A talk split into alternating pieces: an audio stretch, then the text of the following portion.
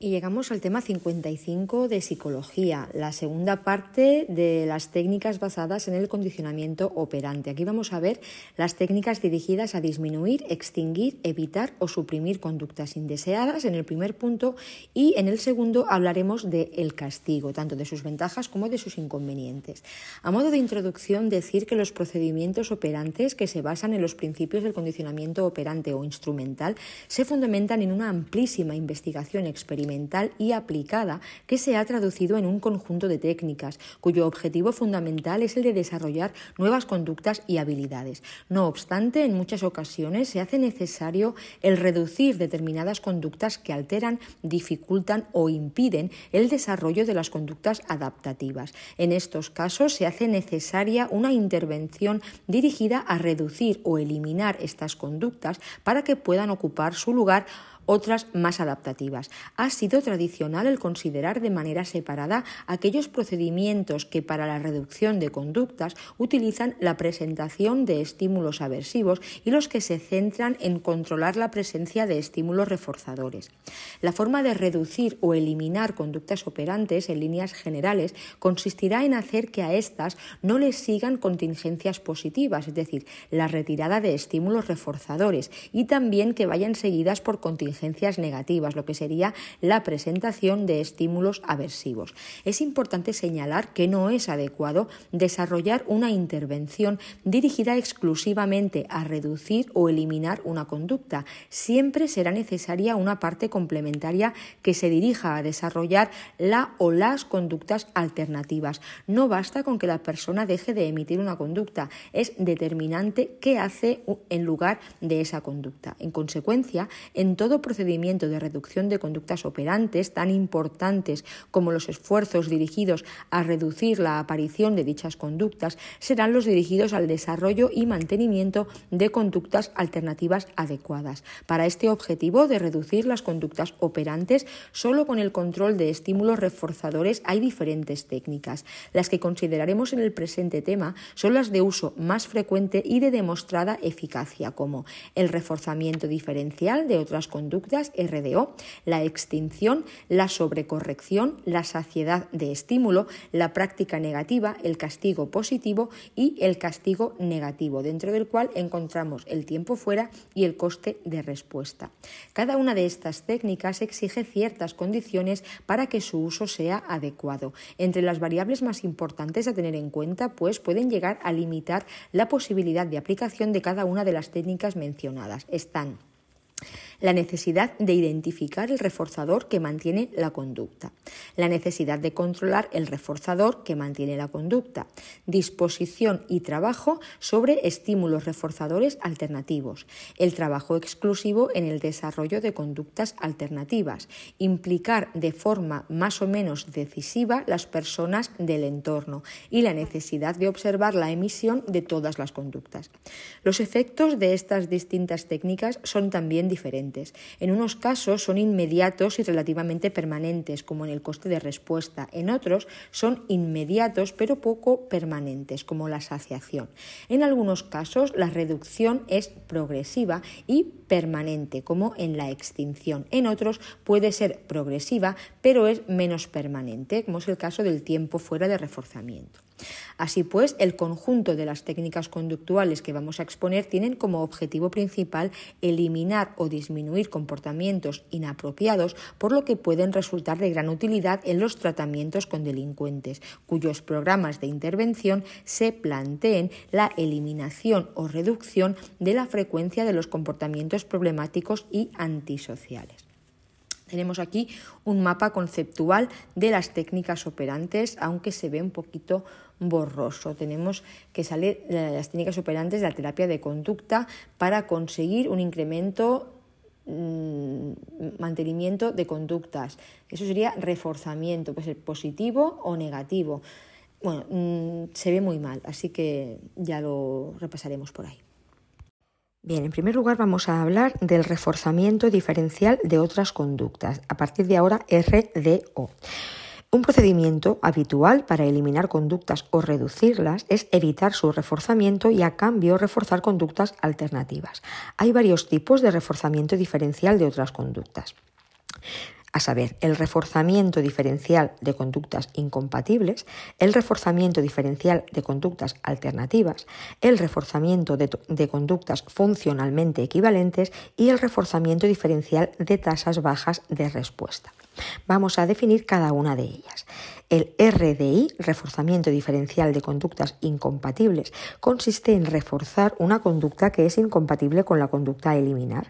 Al incrementar la frecuencia de emisión de la conducta incompatible, se reduce la de la conducta problema. Por ejemplo, si un niño se está mordiendo las uñas y se le refuerza cada vez que inicia la conducta de dibujar o cualquier actividad que implique utilizar las dos manos, se estaría utilizando este tipo de reforzamiento diferencial. RDA, reforzamiento diferencial de conductas alternativas. Cuando no es posible encontrar respuestas incompatibles con la conducta problema, se puede llevar a cabo reforzamiento diferencial de conductas alternativas. En primer lugar, sería conveniente elegir aquellas conductas que, si bien no son incompatibles, son conductas que podríamos decir que compiten con la conducta problema. Por ejemplo, jugar al balón o leer son conductas que no son incompatibles con ver la televisión, pero pueden competir con ella. Después tenemos el reforzamiento diferencial de conductas funcionalmente equivalentes. Le podemos llamar RDE. Hace referencia al reforzamiento de conductas alternativas a la conducta problema que permiten alcanzar las mismas metas pero de forma más adecuada o adaptativa. Con ello se reduciría la frecuencia de la emisión de la conducta indeseable. Por ejemplo, un niño puede tener hambre y querer comer, pero lo pide chillando o lloriqueando. En este caso, se reforzaría cualquier conducta que implicara expresar su deseo de comer de forma adecuada. Este tipo de reforzamiento requiere la evaluación sistemática de las consecuencias de la conducta problema para seleccionar conductas alternativas a reforzar que lleven al individuo a conseguir la misma meta, en este caso comer y el reforzamiento diferencial de tasas bajas de respuesta. Cuando la frecuencia de la conducta inadecuada es muy alta o cuando hay pocas conductas alternativas en el repertorio habitual del individuo, el reforzamiento diferencial de conductas alternativas puede no ser muy efectivo. En estos casos, el reforzamiento diferencial de tasas bajas de respuestas es un procedimiento eficaz de reducción de conductas. Por ejemplo, en la emisión constante de conductas verbales malsonantes, Puede ser más efectivo aplicar reforzadores cuando se reduce la frecuencia de emisión que esperar a que se den en las mismas situaciones respuestas verbales más apropiadas. Sería igualmente oportuno utilizar el reforzamiento de tasas bajas de respuesta con niños hiperactivos que están constantemente levantándose de la mesa. Una reducción estipulada en el número de veces que se levanten de la mesa sería reforzada a medida que se consigue la reducción de la tasa establecida eh, se va distanciando cada vez más el reforzador hasta llevar a reforzar únicamente no levantarse ninguna vez de la mesa.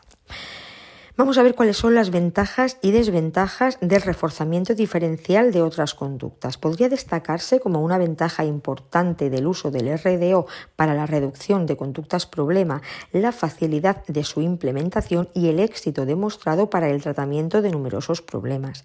Entre sus desventajas se encuentra la lentitud en la reducción de la conducta problema. Esta mayor lentitud, según Wallace y Nadjowski, puede deberse a tres factores. El primero es la dificultad en ocasiones de encontrar conductas meta alternativas adecuadas. El segundo factor sería incrementar la emisión de conductas alternativas. Puede reducir solo parcialmente la conducta a eliminar. Y como tercer factor, el refuerzo diferencial habitualmente reduce gradualmente la conducta a eliminar. La lentitud en la reducción de la conducta problema se convierte en un problema importante de las conductas autolesivas o agresivas con otros. En estos casos, el RDO no sería la técnica de elección. Vamos a ver ahora la extinción. Los principios de aprendizaje, como hemos ido señalando repetidamente, parten del supuesto de que las conductas se mantienen por sus consecuencias. Por tanto, si una conducta deja de tener consecuencias, dejará de realizarse. La extinción consiste en dejar de reforzar una conducta previamente reforzada. Los procedimientos de extinción se suelen llevar a cabo con conductas que se mantienen por reforzamiento positivo, aunque también se utiliza para la reducción de conductas mantenidas por reforzamiento negativo. Para que funcione la extinción, es necesario que estén claramente identificados los reforzadores que mantienen la conducta para que dejen de suministrarse. En muchos casos no resulta fácil identificar los reforzadores, entre otras razones porque pueden provenir de diferentes fuentes. Por ejemplo, en el caso de niños o adolescentes, el reforzador que está manteniendo la conducta que se desea extinguir puede provenir de los padres o educadores, pero también de otras personas significativas como compañeros o amigos. El padre puede estar reforzando la conducta de decir tacos de un adolescente al regañarle continuamente, pero puede ocurrir que aunque deje de hacerlo, prosiga porque está siendo mantenida por el reforzador que supone las sonrisas de, de admiración que provoca en los hermanos o amigos. Cuando la fuente de reforzamiento es múltiple, el proceso de extinción de la conducta problema puede resultar resultar difícil, porque para que la extinción fuera eficaz sería necesario que todas las personas que están reforzando la conducta dejaran de hacerlo. Existen distintas variables que influyen en la eficacia del proceso de extinción. Una de ellas es el programa de reforzamiento que está manteniendo la conducta problema. Cuando el programa de reforzamiento es continuo, el proceso de extinción se suele llevar a cabo con mayor rapidez que cuando el programa de reforzamiento es intermitente. Del mismo modo, cuanto mayor es el intervalo de tiempo en el que se suministra el refuerzo intermitente, mayor será también la resistencia de la conducta reforzada a la extinción. Otra de las variables que tienen una clara influencia en el éxito de la extinción es la cantidad de reforzador que se suministra y durante cuánto tiempo. Cuanto mayor sea la cantidad de reforzador y el tiempo durante el cual se ha suministrado, mayor será la resistencia a la extinción. Kathdin resalta algunas de las características más importantes del proceso de extinción. Dice que el proceso de extinción es gradual en cuanto a su efecto en la reducción de la conducta. No sería, por tanto, la técnica más efectiva para eliminar conductas agresivas o lesivas para uno mismo o los otros. Nos dice también el estallido de la extinción. Cuando se comienza un programa de extinción, la ausencia del reforzamiento de una conducta suele conducir a un incremento significativo de su intensidad o frecuencia. Un ejemplo por todos conocido es la rabieta o gritos de los niños en algunas ocasiones cuando quieren que les den o que les compren algo. Cuando esto ocurre, la madre, para que el niño no grite y llore, le compra o da lo que desea. Cuando se comienza el programa de extinción a la conducta de gritos y rabietas como forma de conseguir lo que se desea, se suelen incrementar estas conductas hasta límites a veces difíciles de tolerar. Gritar en la escalera molestando a los vecinos, tirarse al suelo en la calle gritando aún más, etc. En estos casos, si no se aguanta el tiempo suficiente hasta que la conducta vaya decreciendo y en cambio se presta atención para que termine la conducta de gritos y llanto, la extinción no solo no se producirá, sino que la conducta se verá nuevamente reforzada y nos habla también de la recuperación espontánea. Una característica frecuente del proceso de extinción es que después de haberse reducido una conducta por falta de reforzamiento puede aparecer nuevamente o incrementarse. No obstante, si se mantiene la ausencia de reforzamiento, la conducta volverá a decrecer. Repasamos pues las características del proceso de extinción que nos, de las que nos habla Kathdin. El proceso de extinción es gradual y se puede producir estallido de la extinción y recuperación espontánea. La eficacia de la extinción, como ya se ha señalado, se incrementa cuando se combina con reforzamiento, con reforzamiento positivo con la conducta incompatible o con conductas alternativas más adecuadas, algunas de las cuales por las que se considera más eficaz el uso conjunto de la extinción con el reforzamiento positivo son la identificación estricta de los reforzadores que mantienen la conducta a extinguir puede llevarse a cabo de forma menos estricta estricta, ya que el incremento de la conducta alternativa por efecto de reforzamiento facilita la emisión de la conducta problema. Los efectos negativos que pueden acompañar a la extinción tienen menor probabilidad de ocurrencia si la conducta alternativa reforzada reemplaza o sustituye a la conducta problema en extinción. La extinción reduce la emisión de la conducta problema, pero no permite reemplazarla, puesto que no interviene en la instauración o incremento de conductas alternativas. Extinguir la conducta de queja como forma de relacionarse no implica que la persona utilice otras conductas más adecuadas para hacerlo. La extinción no solo es útil para eliminar conductas desadaptativas mantenidas mediante reforzamiento positivo, también puede ayudar a eliminar las mantenidas por reforzamiento negativo. En este caso, las conductas a eliminar o reducir suelen ser conductas que permiten escapar o evitar situaciones aversivas. Por ejemplo, ponerse a llorar para no ir al colegio es una conducta inadecuada que puede estar manteniéndose por reforzamiento negativo si al emitirla logra dejar de ir al colegio escapando con ello de una situación que le resulta aversiva o desagradable. En este caso, la extinción a la conducta de llanto, haciendo que no sirva para evitar ir al colegio, permitirá extinguir la conducta de escape ante esta situación aversiva. En el caso de los trastornos de ansiedad, la exposición a la situación temida, por ejemplo, subir a un avión sin permitir reforzar la respuesta de escape, por ejemplo, bajarse del avión porque le produce ansiedad, implica llevar a cabo un procedimiento de extinción del reforzamiento negativo que mantiene la conducta de temor. Pues bien, dicho esto, vamos a hablar ahora de la sobrecorrección. Kazdin señala como procedimiento adicional para reducir conductas la realización de actividades. La realización de tareas que exigen algún tipo de esfuerzo no se consideran técnicas de castigo, puesto que la tarea a realizar puede resultar incómoda o molesta, pero no aversiva, no cumpliendo por tanto ninguna de las dos condiciones del castigo, la introducción de un estímulo aversivo o la pérdida de un reforzador La sobrecorrección es una penalización por llevar a cabo una conducta o acción inadecuada que tiene dos componentes, la restitución y la práctica positiva. La restitución consiste en corregir los efectos negativos causados por la conducta inadecuada. Por ejemplo, en el caso de la conducta vandálica, pagar los desperfectos ocasionados. La práctica positiva implica llevar a cabo repetidamente, incluso de forma exagerada, una conducta adaptativa apropiada. En el caso anterior sería limpiar las calles que han ensuciado y las adyacentes durante varios días. En algunas ocasiones solo se utiliza uno de los dos componentes de la sobrecorrección. Por ejemplo, cuando no es posible corregir las consecuencias sociales o ambientales, solo se utiliza la práctica positiva. Una característica distintiva de la sobrecorrección con respecto del castigo es que la sobrecorrección cumple una función educativa al incluir como parte de la técnica el entrenamiento en la práctica de conductas alternativas o incompatibles con la conducta inapropiada. Varios estudios han destacado dos aspectos importantes de la sobrecorrección. En primer lugar, que aunque la sobrecorrección se suele aplicar inmediatamente después de realizar la conducta problema, sigue siendo efectiva si se demora su aplicación. En segundo lugar, parece que el incremento de la duración de la práctica positiva no va acompañado de una mayor reducción de la conducta. El rango de aplicación de la sobrecorrección es menor que el de otros procedimientos de reducción de conductas como es el castigo.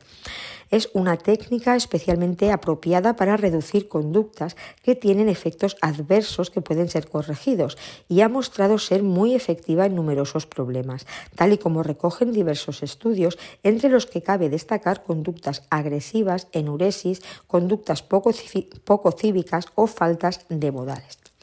Las ventajas de la sobrecorrección son tiene menos, posibilidad, tiene menos probabilidades que el castigo intenso de producir efectos secundarios negativos. No es dolorosa ni proporciona un modelo agresivo. Produce efectos más rápidos y de mayor duración que otros procedimientos aversivos. Enseña a la persona conductas apropiadas, aunque en algunos casos el componente aversivo puede ser más fuerte que el educativo. Es más aceptable socialmente que otros procedimientos de castigo y se ha informado de efectos secundarios positivos tales como un aumento en obediencia, cooperación, en interacción con compañeros y en actividades de juego. Y en cuanto a las limitaciones de la sobrecorrección, decir que por lo general requiere más tiempo y dedicación que otras técnicas punitivas, aunque en menor grado puede dar lugar a los mismos efectos secundarios negativos que el castigo positivo. Quizá no sea eficaz con niños muy pequeños, ya que entonces se requiere mucha guía física y se puede estar reforzando con atención la conducta inadecuada. La aplicación del procedimiento puede ser problemática o imposible con personas que se resisten o se muestran agresivas y pueden darse cambios negativos en otras conductas inadecuadas no tratadas. Así, por ejemplo, se ha informado que al tratar conductas agresivas y destructoras puede darse un aumento de conductas autoestimuladoras y autolesivas. Y llegamos a la saciedad del estímulo. Esto consiste en proporcionar frecuente y repetidamente un reforzador positivo hasta que se reduce o elimina el atractivo o eficacia de este. Como resultado, la conducta mantenida por tal reforzador disminuye o desaparece. La saciedad del estímulo puede considerarse como un procedimiento aversivo. El consumo excesivo de un reforzador positivo puede llegar a ser aversivo, de modo que lo que antes actuaba como un reforzador positivo llega a convertirse en un estímulo neutral o incluso aversivo. Vamos a ver algunos ejemplos. A una paciente psicótica que almacenaba toallas en su habitación se le dejaron de retirar y en su lugar se le suministraron siete cada día que posteriormente aumentaron a 60 hasta que la mujer empezó a pedir que se les retiraran. Otro ejemplo sería fumar en cadena durante varias horas seguidas. Esto último no ha resultado muy eficaz. Funciona mejor la técnica de fumar rápido, fumar inhalando cada 6 segundos a lo largo de 5 minutos, descansar otros 5 minutos y repetir todo esto una o dos veces más. Se pide a los clientes que se centren en los aspectos desagradables mientras fuman y que revivifiquen después de cada ensayo dichos aspectos. Con esta técnica se requiere un control médico para excluir a personas con trastornos pulmonares y cardiovasculares. Hay una guía para aplicar la saciedad del estímulo, resumida de la siguiente forma. Dice, suspender todas las medidas que hayan podido tomarse encaminadas a restringir el acceso de la persona al reforzador. Proporcionar el reforzador positivo frecuente y repetidamente a lo largo de varios días o semanas. Seguir el procedimiento hasta que la persona rechace el reforzador de forma decidida y consistente. Y combinar la saciedad con procedimientos positivos de reducción como el RDO y el RDI. Las limitaciones de la saciación. Dice, los efectos de la saciedad suelen ser temporales. No se sabe si sería eficaz con todo tipo de reforzadores. Probablemente no. No se sabe bajo qué circunstancias es eficaz y sus efectos no son inmediatos.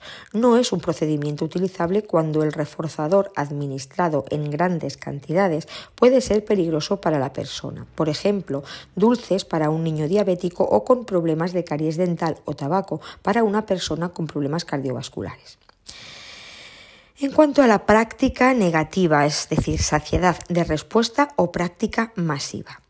La saciedad del estímulo se confunde con la práctica negativa, que es la ejecución masiva de una respuesta cuando es necesaria una conducta por parte de la persona para la obtención del reforzador o cuando la conducta en sí misma constituye el reforzador. Es lo que ocurre con las conductas de fumar y encender cerillas. La práctica negativa consiste en la repetición reiterada de una conducta durante determinados periodos de tiempo o hasta que la persona le cueste un tremendo esfuerzo seguir realizando realizándola. Ello da lugar a ciertos efectos aversivos como la saciedad de los reforzadores, fumar, encender cerillas, fatiga y el aburrimiento, de modo que la persona tiende a suprimir la realización de la conducta. Para más información sobre estos dos procedimientos, véase Labrador. No se dispone de datos suficientes que permitan determinar la duración óptima de los periodos de ejecución repetida y de los periodos de descanso intercalados entre aquellos. Sin embargo, parece aconsejable realizar varias sesiones al día. Estas sesiones pueden llevarse a cabo en la consulta y o en casa de la persona por parte de esta. En cuanto a sus aplicaciones, la práctica negativa se ha utilizado en problemas tales como tics, tartamudeo, decir tacos, tabaquismo y encender cerillas. Una posible contraindicación de la práctica negativa en el tratamiento de los tics es que puede agravar la hipertrofia existente de los músculos implicados, por ejemplo, el músculo esternocleidomastoideo en el caso del tortícolis espasmódico. Y llegamos al segundo punto del tema, creo que es, ¿no? El castigo, sus ventajas e inconvenientes. Vamos a por él. Bien, pues el castigo, desde el punto de vista del condicionamiento operante, hace referencia a la reducción de la frecuencia futura de una conducta cuando tras su emisión se presenta un estímulo aversivo o se retira un estímulo positivo de manera contingente a la conducta. La mera introducción de un estímulo aversivo o la simple retirada del estímulo positivo no se considera castigo a no ser que lleve aparejado la reducción efectiva de la conducta. Definir lo que se considera castigo en lugar de simple penalización es, al igual que ocurría con el premio y el reforzamiento, una cuestión empírica. El castigo solo si se reduce la frecuencia es castigo, solo si se reduce la frecuencia de la conducta. El castigo, a pesar de la prevención que suscita, está presente habitualmente en la vida cotidiana. De hecho, en la regulación de normativas sociales y jurídicas suelen especificarse las sanciones que acompañan a su incumplimiento. Por ejemplo, la multa por exceder la velocidad establecida, cárcel por robar o matar, suspenso por no alcanzar resultados académicos, no ver la televisión por no recoger el cuarto, etcétera. Vamos a ver pues los tipos de castigo. El primero es el castigo positivo. Se entiende por castigo positivo la reducción de la frecuencia futura de una conducta cuando tras su emisión se presenta un estímulo aversivo. Se puede hablar de dos tipos de estímulos negativos, primarios o incondicionados y secundarios o condicionados. Los estímulos aversivos primarios o incondicionados son aquellos cuyo carácter aversivo suele ser universal, como el dolor físico, los ruidos fuertes, suministrar productos naturales o químicos que provoquen reacciones físicas desagradables, etc. Y los estímulos aversivos secundarios o condicionados son los estímulos que han adquirido tal carácter por la asociación con otros estímulos aversivos. Los gestos y las descalificaciones e insultos verbales, llevar a cabo acciones que provocan vergüenza o malestar son algunos ejemplos de estímulos aversivos secundarios o condicionados.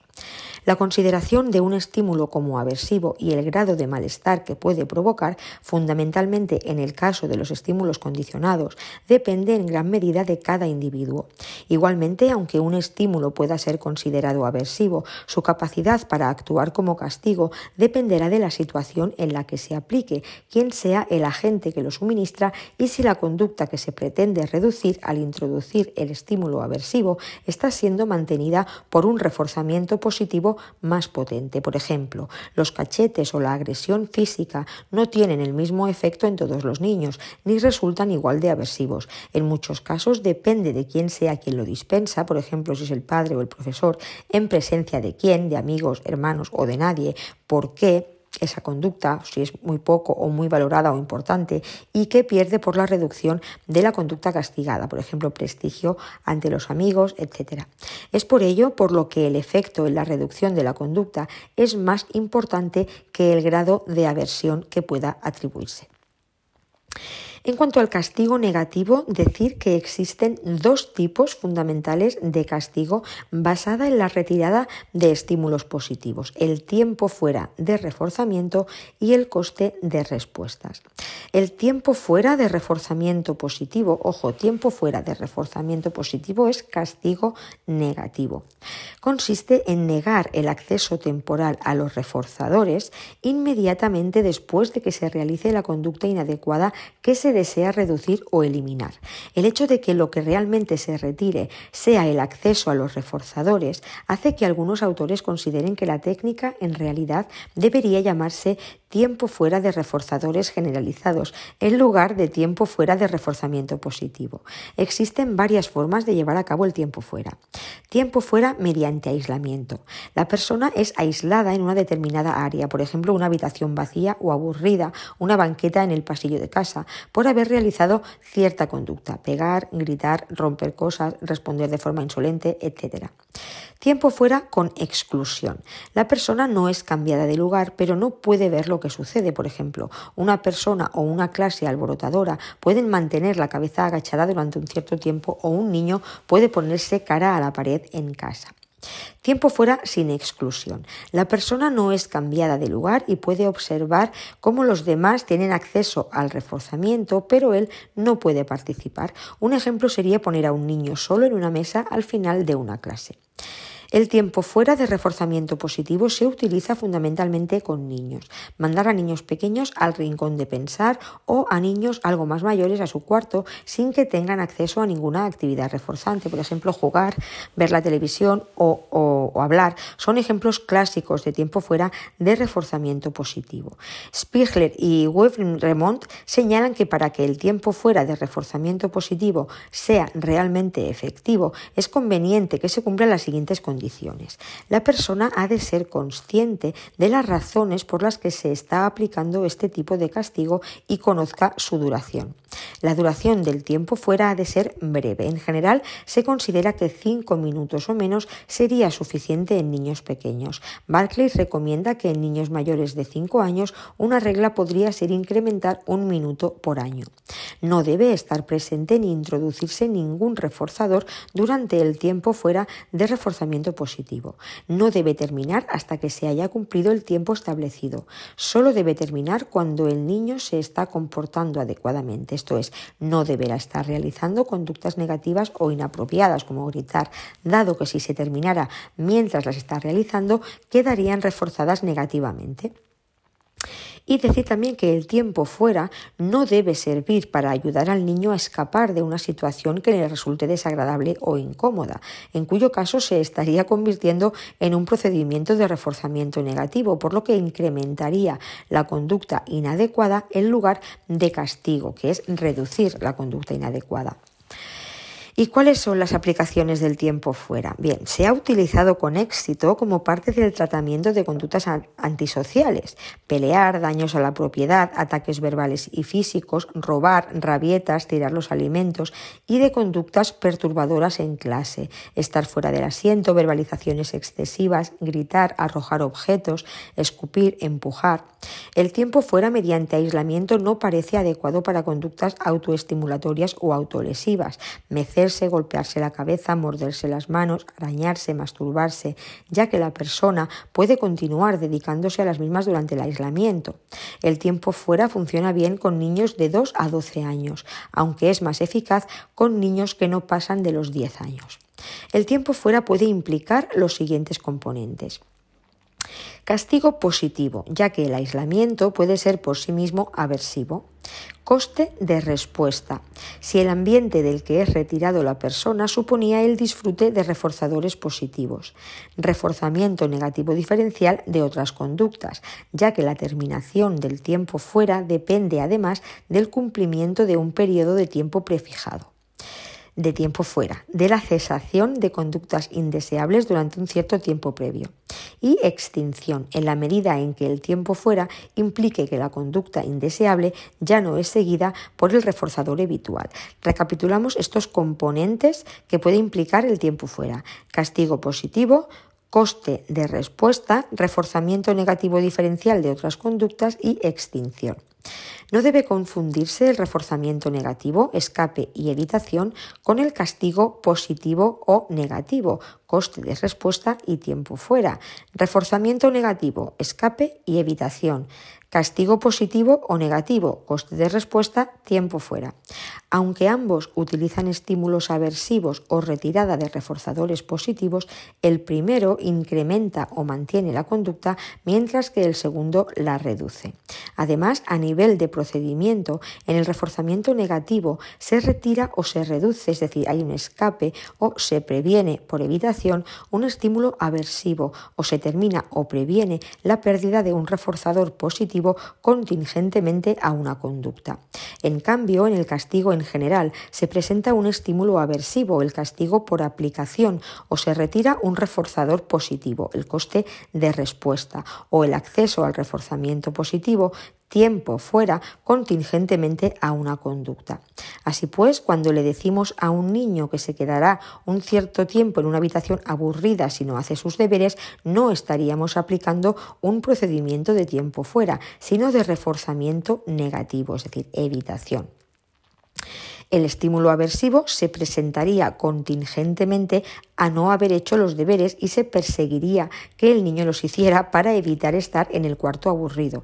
En definitiva, se buscaría el incremento de una conducta, no su reducción.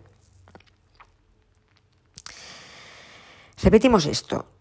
aunque ambos, reforzamiento negativo y castigo positivo, utilizan estímulos aversivos o retirada de reforzadores positivos, el primero incrementa o mantiene la conducta, mientras que el segundo la reduce. Además, a nivel de procedimiento, en el reforzamiento negativo se retira o se reduce escape o se previene evitación un estímulo aversivo o se termina o previene la pérdida de un reforzador positivo contingentemente a una conducta. En cambio, en el castigo en general se presenta un estímulo aversivo o se retira un reforzador positivo, que sería el coste de respuesta, o el acceso al reforzamiento positivo, tiempo fuera. Cuando le decimos a un niño que se quedará un cierto tiempo en una habitación aburrida si no hace sus deberes, no estaríamos aplicando un procedimiento de tiempo fuera, sino de reforzamiento negativo, es decir, evitación. El estímulo aversivo se presentaría contingentemente a no haber hecho los deberes y se perseguiría que el niño los hiciera para evitar estar en el cuarto aburrido. En definitiva, se buscaría el incremento de una conducta, no su reducción. Se han quedado súper a gusto.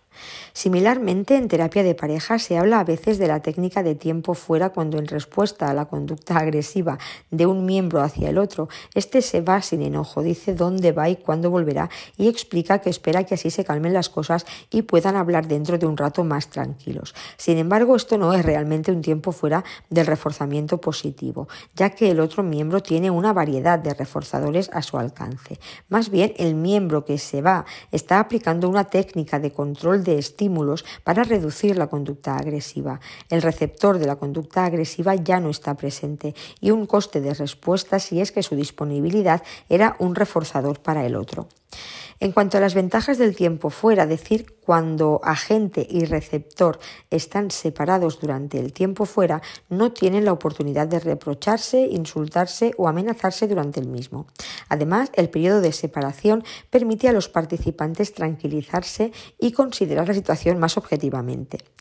En cuanto a los efectos indeseables del tiempo fuera, es normal que las primeras veces se produzcan conductas indeseables como chillar, maldecir e incluso pegar.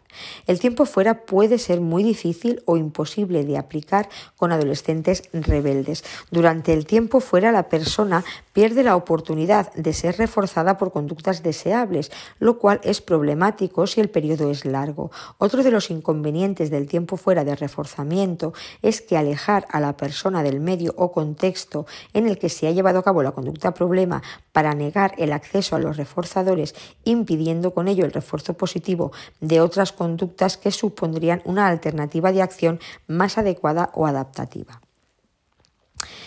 Y en cuanto al coste de respuesta, decir que consiste en retirar un supuesto reforzador positivo contingentemente a una conducta con el objetivo de reducirla o eliminarla. Se puede retirar tiempo de televisión, tiempo de recreo o de juego, tiempo antes de irse a dormir, de irse a la cama, salir de casa, dinero, fichas canjeables, posesiones, postre, etc. Posibles ejemplos de coste de respuesta. En la vida diaria, irnos de casa cuando la pareja comienza a chillarnos, negarse a mantener relaciones sexuales con la pareja cuando ésta nos critica airadamente en público, quitarle a un niño un juguete por haber pegado a su hermano, mujer separada que no deja que el marido vea a sus hijos cuando le hace llamadas humillantes, o retirar el carné por conducir con una tasa de alcoholemia elevada. En el ámbito clínico sería quitar puntos en una economía de fichas por decir frases agresivas o pegar. Perder cierta cantidad de dinero si se fuma durante una semana. Previamente el paciente ha ingresado cierta cantidad que va recuperando parcialmente por cada semana sin fumar y quitar tiempo de recreo a un niño por insultar a otro. También es posible encontrar ejemplos de conductas inadecuadas que son sometidas a coste de respuestas en la vida cotidiana.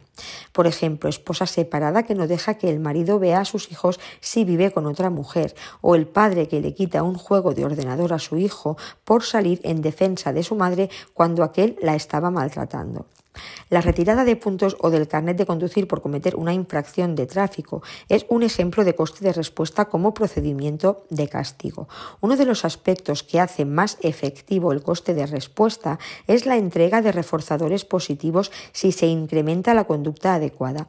En el ejemplo anterior, cuando por volver a respetar las normas de tráfico se recuperan los puntos perdidos e incluso se incrementan por su cumplimiento, se está tratando de incrementar la eficacia del coste de respuesta como procedimiento para reducir las conductas de infracción. Es importante que el coste de respuesta sea proporcional a la conducta que se quiere castigar, ya que si no se producirá resentimiento. Por ejemplo, si un adolescente vuelve a casa media hora más tarde de lo acordado, al día siguiente puede quedarse 30 minutos más en casa antes de salir y si vuelve a llegar tarde ese día puede doblarse el tiempo. Se describen a continuación las guías para aplicar el coste de respuesta en el marco de una economía de fichas. Determinar con precisión cada conducta que será multada y el coste, número de fichas que supondrá, informar de esto a la persona o negociarlo con ella. El coste fijado dependerá de las fichas que puede ganar la persona y de la gravedad de la conducta y debe ser reajustado en caso necesario. Se recomienda no sustraer fichas o puntos cuando esto suponga que la persona se quede con saldo negativo. Si este es grande, la motivación se reduce, ya que las fichas solo pueden utilizarse para pagar multas, pero no para obtener reforzadores. Una solución es evitar el saldo negativo aplicando otras técnicas en vez del coste de respuesta, por ejemplo, tiempo fuera o retirada de algún privilegio. Otras dos soluciones que pueden aplicarse conjunta o separadamente son permitir que las personas con saldo negativo gasten parte de las fichas ganadas en saldar la deuda y parte para obtener reforzadores. Reducir la deuda de las personas con saldo negativo en función del tiempo pasado sin incurrir en una nueva multa, de modo que la reducción se va haciendo exponencialmente mayor conforme el tiempo aumenta informar a la persona inmediatamente sobre qué conducta ha dado lugar a la pérdida de puntos y el número de puntos perdidos. Si una persona se niega a pagar una multa en una economía de fichas tangibles, se han propuesto las siguientes soluciones. Descontar el importe de la multa de los próximos salarios, eliminar o restringir el canje de las fichas por los reforzadores hasta que la persona pague la multa doblar los precios de los reforzadores por varios días o hasta que la persona pague la multa. La primera solución parece la más aconsejable. En un sistema de puntos eh, anotados no existe el problema de negarse a pagar, ya que basta con descontar en la hoja de control el número de puntos perdidos. El coste de respuesta produce menos conducta emocional perturbadora que el castigo físico y a diferencia del tiempo fuera, no retira a la persona de la situación de aprendizaje, no le quita la oportunidad de ser reforzado por conductas deseables. Vamos a ver ahora cuáles son las ventajas y desventajas del castigo. Conviene enfatizar que es muy raro que un terapeuta utilice técnicas de castigo en su práctica clínica. Las actitudes hacia el castigo generalmente son negativas y la conclusión más frecuente es que el castigo debe usarse siempre como último recurso. Caso de tener que aplicar técnicas de castigo, el coste de respuesta y el tiempo fuera son preferibles. Si bien esta concepción se da más en, prejuicios que en datos empíricos, dada la escasez de investigaciones al respecto. Lo cierto es que ha dado lugar a toda una serie de ideas ampliamente aceptadas, tanto por la población general como por los profesionales de la psicología. Así, muy a grandes rasgos, el discurso que está contra el uso del castigo suele centrarse en las siguientes limitaciones o desventajas. El castigo tiene multitud de consecuencias indeseables como conductas agresivas, estados emocionales negativos, supresión generalizada de las respuestas, ruptura de las relaciones sociales, conductas de escape o evitación, etcétera, cuya trascendencia y gravedad superan a las de las posibles ventajas derivadas de su aplicación. El castigo es ineficaz en la supresión de conductas, puesto que la conducta castigada suele aumentar en los contextos en los que el castigo ya no está presente y o ser reemplazada por otra conducta inapropiada. El castigo no solo supone malestar y humillación para el que lo recibe, sino que suele afectar negativamente al que lo aplica, pudiendo convertirlo en alguien sádico, cruel e insensible al sufrimiento ajeno. Además, cuanto menor es la edad de la persona, más devastadores pueden ser los efectos, algunos de estos señalados por Katdinson.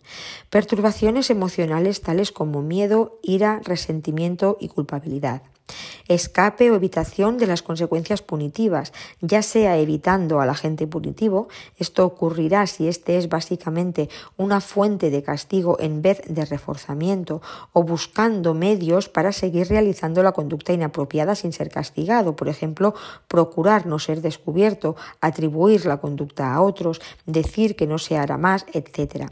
Agresión hacia el agente punitivo o hacia otras personas u objetos, aparte de las, de las condiciones arriba citadas, la agresión es favorecida por una historia de conductas agresivas, por el desahogo emocional producido y por la posible eliminación de la consecuencia punitiva por parte del que ha castigado. El castigo modelado, un efecto de los más importantes que puede tener la utilización del castigo es que el individuo que lo recibe aprenda por experiencia directa de sus efectos y por modelado a utilizarlo como procedimiento eficaz para modificar conductas. Es este un efecto especialmente importante cuando se aplica el castigo físico. Si un niño aprende que su padre le pega como resultado de una acción que le resulta inapropiada o le disgusta, cuando él se vea en una situación en la que le disguste la conducta de otros, puede utilizar el mismo procedimiento.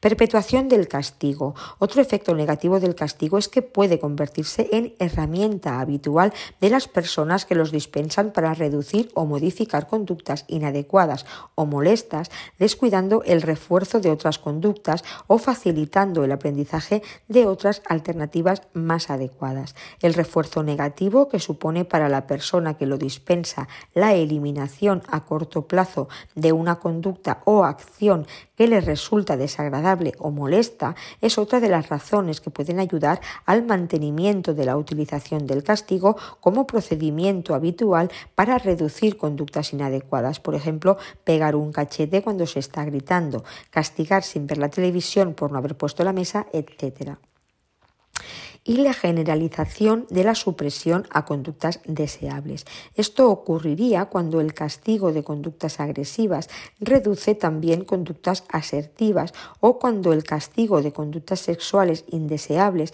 perturba también la ocurrencia de conductas sexuales deseables. La solución es llevar a cabo un entrenamiento en discriminación en el que, por ejemplo, se castigue la conducta inadecuada y se refuerce la apropiada. De todos modos, mucho más frecuente que la generalización antiterapéutica es la discriminación antiterapéutica. Los efectos del castigo quedan circunscritos al agente punitivo y a las conductas y situaciones en que el, pues vale, por parte del castigo suele tener efectos indeseables, especialmente cuando se aplica inadecuadamente.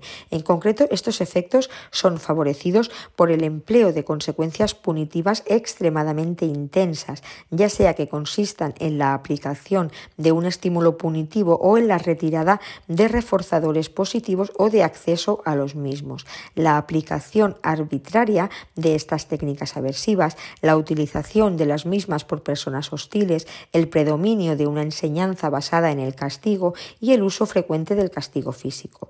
No obstante, los resultados obtenidos en la práctica psicológica son con procedimientos de castigo adecuadamente administrados indican que éste puede tener estas ciertas ventajas.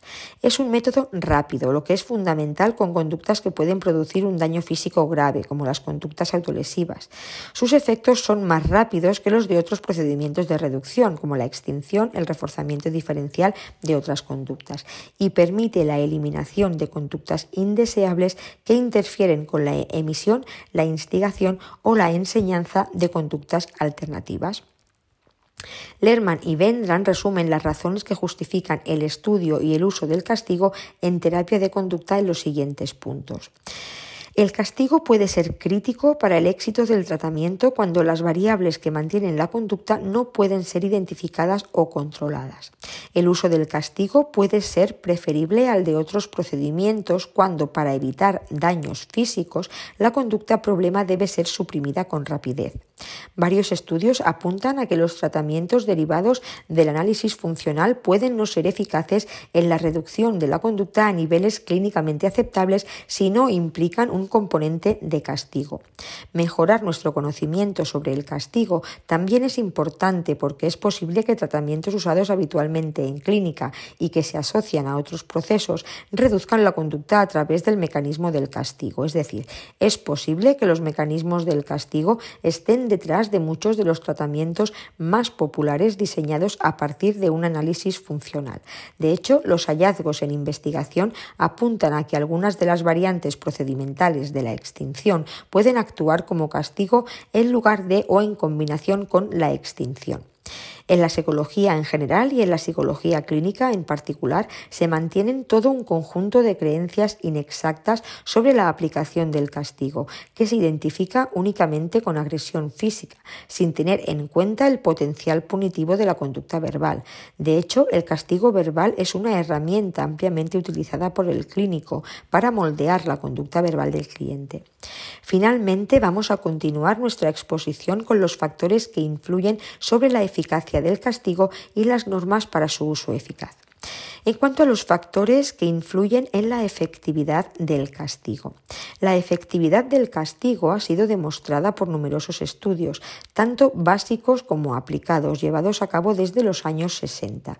Autores como Hagopian, Fisher, Sullivan, Aquisto y LeBlanc o Worker, Stitch, Northup, Sasso, Berg, Reimers aportan evidencia empírica de que el castigo, cuando se combina con procedimientos de reforzamiento y de extinción, tiene efectos inmediatos sobre la conducta que se desea eliminar y sustancialmente superiores a los efectos producidos por el uso exclusivo de programas de reforzamiento. Existen muy pocos estudios que hayan encontrado efectos negativos significativos por la aplicación de procedimientos de castigo. Una de las razones puede deberse a que la mayoría de los estudios realizados han utilizado una combinación de castigo y refuerzo y se han llevado a cabo muy pocos estudios utilizando castigo corporal.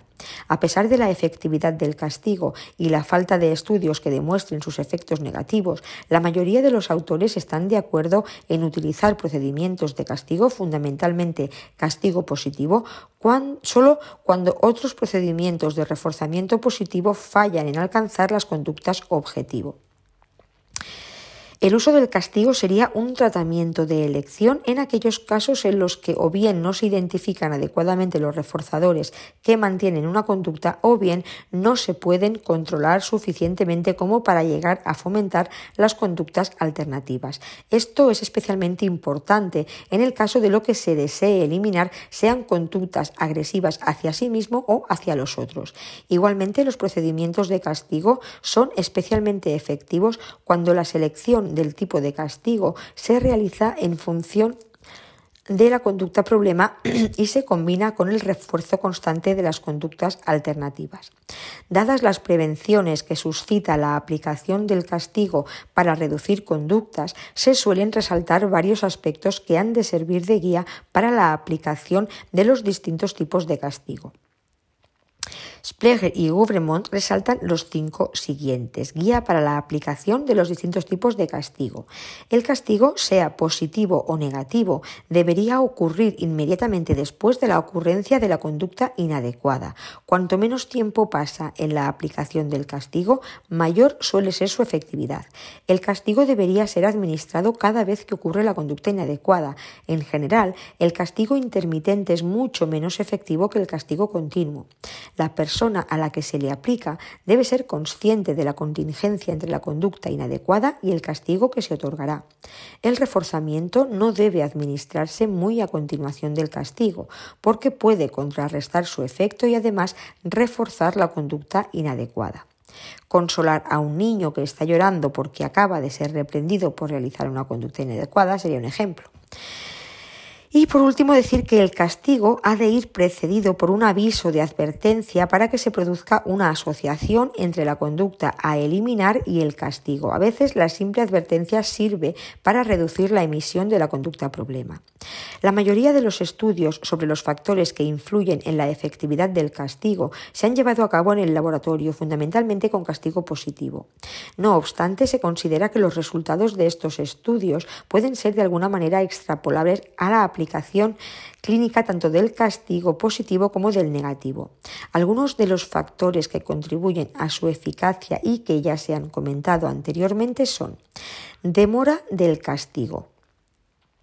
En general, los estudios de efectividad indican que aumenta cuando se aplica de forma más inmediata y contingente a la conducta que se desea modificar.